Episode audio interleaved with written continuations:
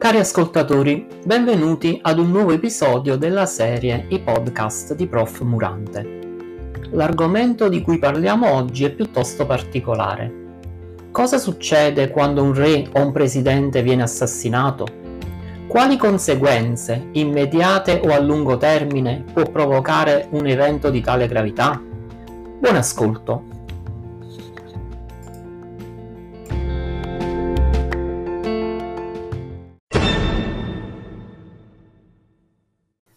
Azioni come il regicidio o anche l'uccisione di un capo di Stato o di governo provocano nella popolazione reazioni molto forti, oserei dire viscerali, che si amplificano esponenzialmente allorquando sono la conseguenza di un complotto ordito da una nazione straniera che compie un atto che oggi definiremmo di terrorismo internazionale. Però questa situazione non si verifica spesso nella maggior parte dei casi, l'omicidio di un leader è il risultato di una decisione presa in ambito interno.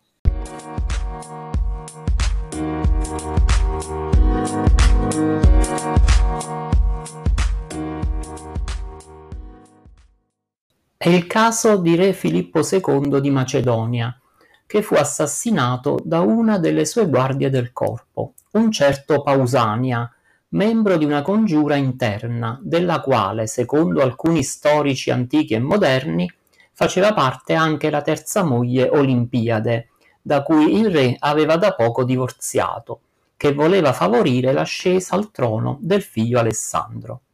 Quest'ultimo, dopo aver eliminato tutti gli altri potenziali pretendenti, diede inizio ad un periodo di grandi conquiste, che culminarono nell'abbattimento del secolare nemico della Grecia, l'impero persiano.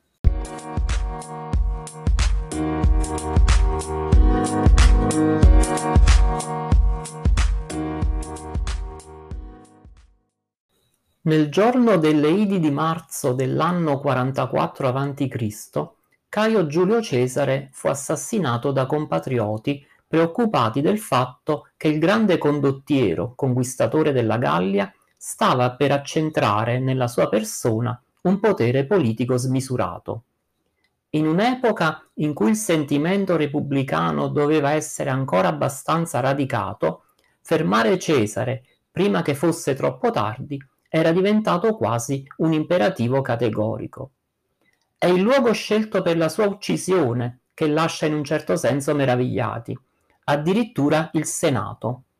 Come se il destino avesse voluto pareggiare i conti dopo essere stato pugnalato a morte, Cesare cadde ai piedi della statua del suo antico avversario Pompeo. Le vicende che seguirono l'uccisione di Cesare, però, portarono proprio a quelle conseguenze che i congiurati avevano cercato di evitare, perché suo nipote Ottaviano, dopo una guerra civile che lo vide opposto a Marco Antonio, pose fine all'epoca repubblicana inaugurando quella imperiale.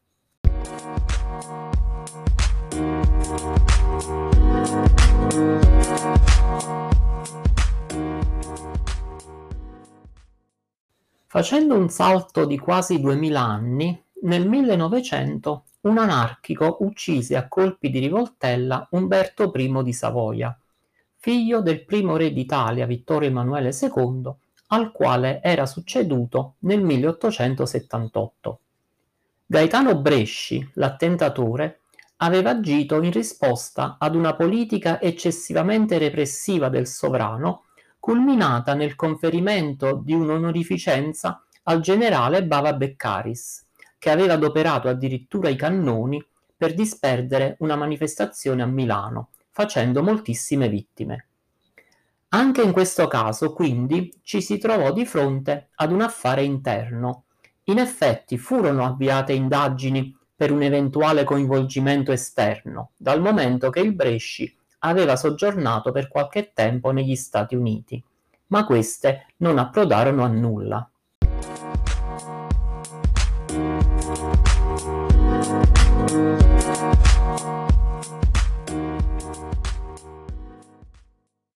Diverso fu il caso dell'attentato di Sarajevo, nel quale trovarono la morte il Granduca Francesco Ferdinando erede al trono dell'impero austro-ungarico, e sua moglie Sofia. Il 28 giugno 1914, mentre era in visita ufficiale nella capitale bosniaca, la coppia imperiale fu raggiunta dai colpi di pistola sparati da uno studente di origine serba, che faceva parte di un esteso complotto ordito per l'occasione. Fu subito evidente la complicità della vicina Serbia, stato piccolo ma bellicoso, verso il quale l'Austria, incoraggiata anche dalla Germania del Kaiser Guglielmo II, si preparò ad agire militarmente, innescando una serie di reazioni a catena che portarono nel giro di qualche mese allo scoppio della Prima Guerra Mondiale. Premesso che ci troviamo davanti ad un atto di terrorismo internazionale e che non è mai giustificabile gioire per l'omicidio di un essere umano, il Granduca non doveva essere molto amato nemmeno dai cittadini del suo impero, dal momento che alla notizia dell'attentato di Sarajevo gli ufficiali di alcuni reggimenti ungheresi levarono i calici per brindare.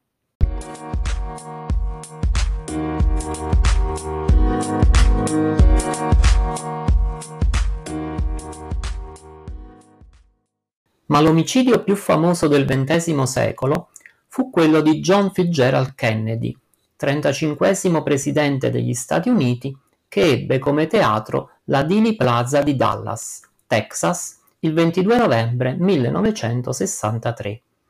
È uno dei più grandi misteri della storia contemporanea, dal momento che, pur non essendo mai emerse prove che portavano al coinvolgimento di altre nazioni, le teorie sui retroscena sono molte e coinvolgono la malavita organizzata, l'FBI, la CIA e alcune tra le più alte cariche dell'esercito statunitense. E dire che già poche ore dopo quei tremendi spari, che raggiunsero il presidente alla gola e alla testa, il caso sembrava risolto con l'arresto di un ex marine, tale Lee Harvey Oswald, visto come un folle solitario che, dopo aver comprato per posta un fucile italiano di scarso valore, si era appostato in un deposito di libri dal quale aveva sparato al passaggio del corteo presidenziale. Sebbene per anni questa sia stata la versione ufficiale, fin da subito fu chiaro che la tesi del singolo omicida faceva acqua da tutte le parti e che era in atto una grande manovra di depistaggio che ancora oggi impedisce di conoscere la verità.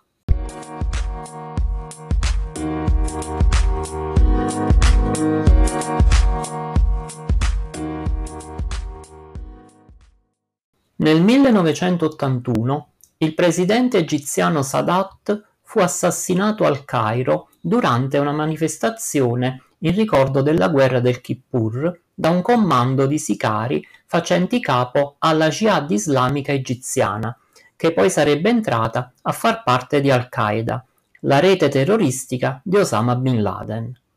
L'assassinio fu la risposta alla politica di Sadat che aveva concluso la pace con Israele, culminata negli accordi di Camp David del 1978 e nel trattato di pace israelo-egiziano del 1979.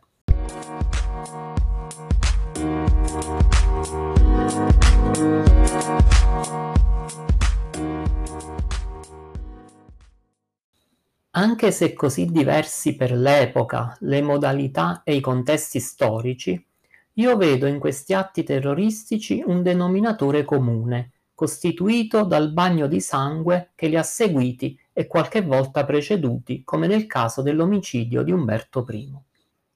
Alla morte di Filippo II, il figlio Alessandro che gli successe non solo abbatté l'impero persiano, come pianificato dal padre, ma mosse guerra a mezzo mondo allora conosciuto, facendo centinaia di migliaia di vittime.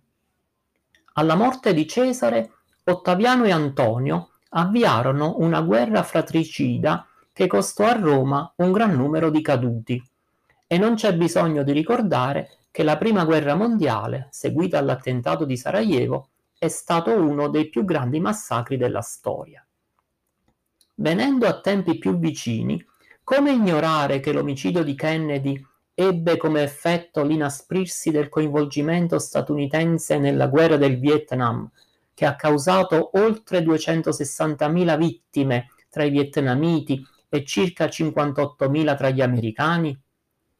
Negli anni successivi all'omicidio di Sadat, l'escalation del terrorismo islamico, che culminerà nell'attentato alle Torri Gemelle dell'11 settembre 2001, porterà ad una serie di rovinose conseguenze per il Medio Oriente, con conflitti che hanno causato milioni di profughi e un numero incalcolabile di morti. L'umanità imparerà un giorno che la morte chiama altra morte? A quanto pare la storia non è e non è mai stata magistra vite.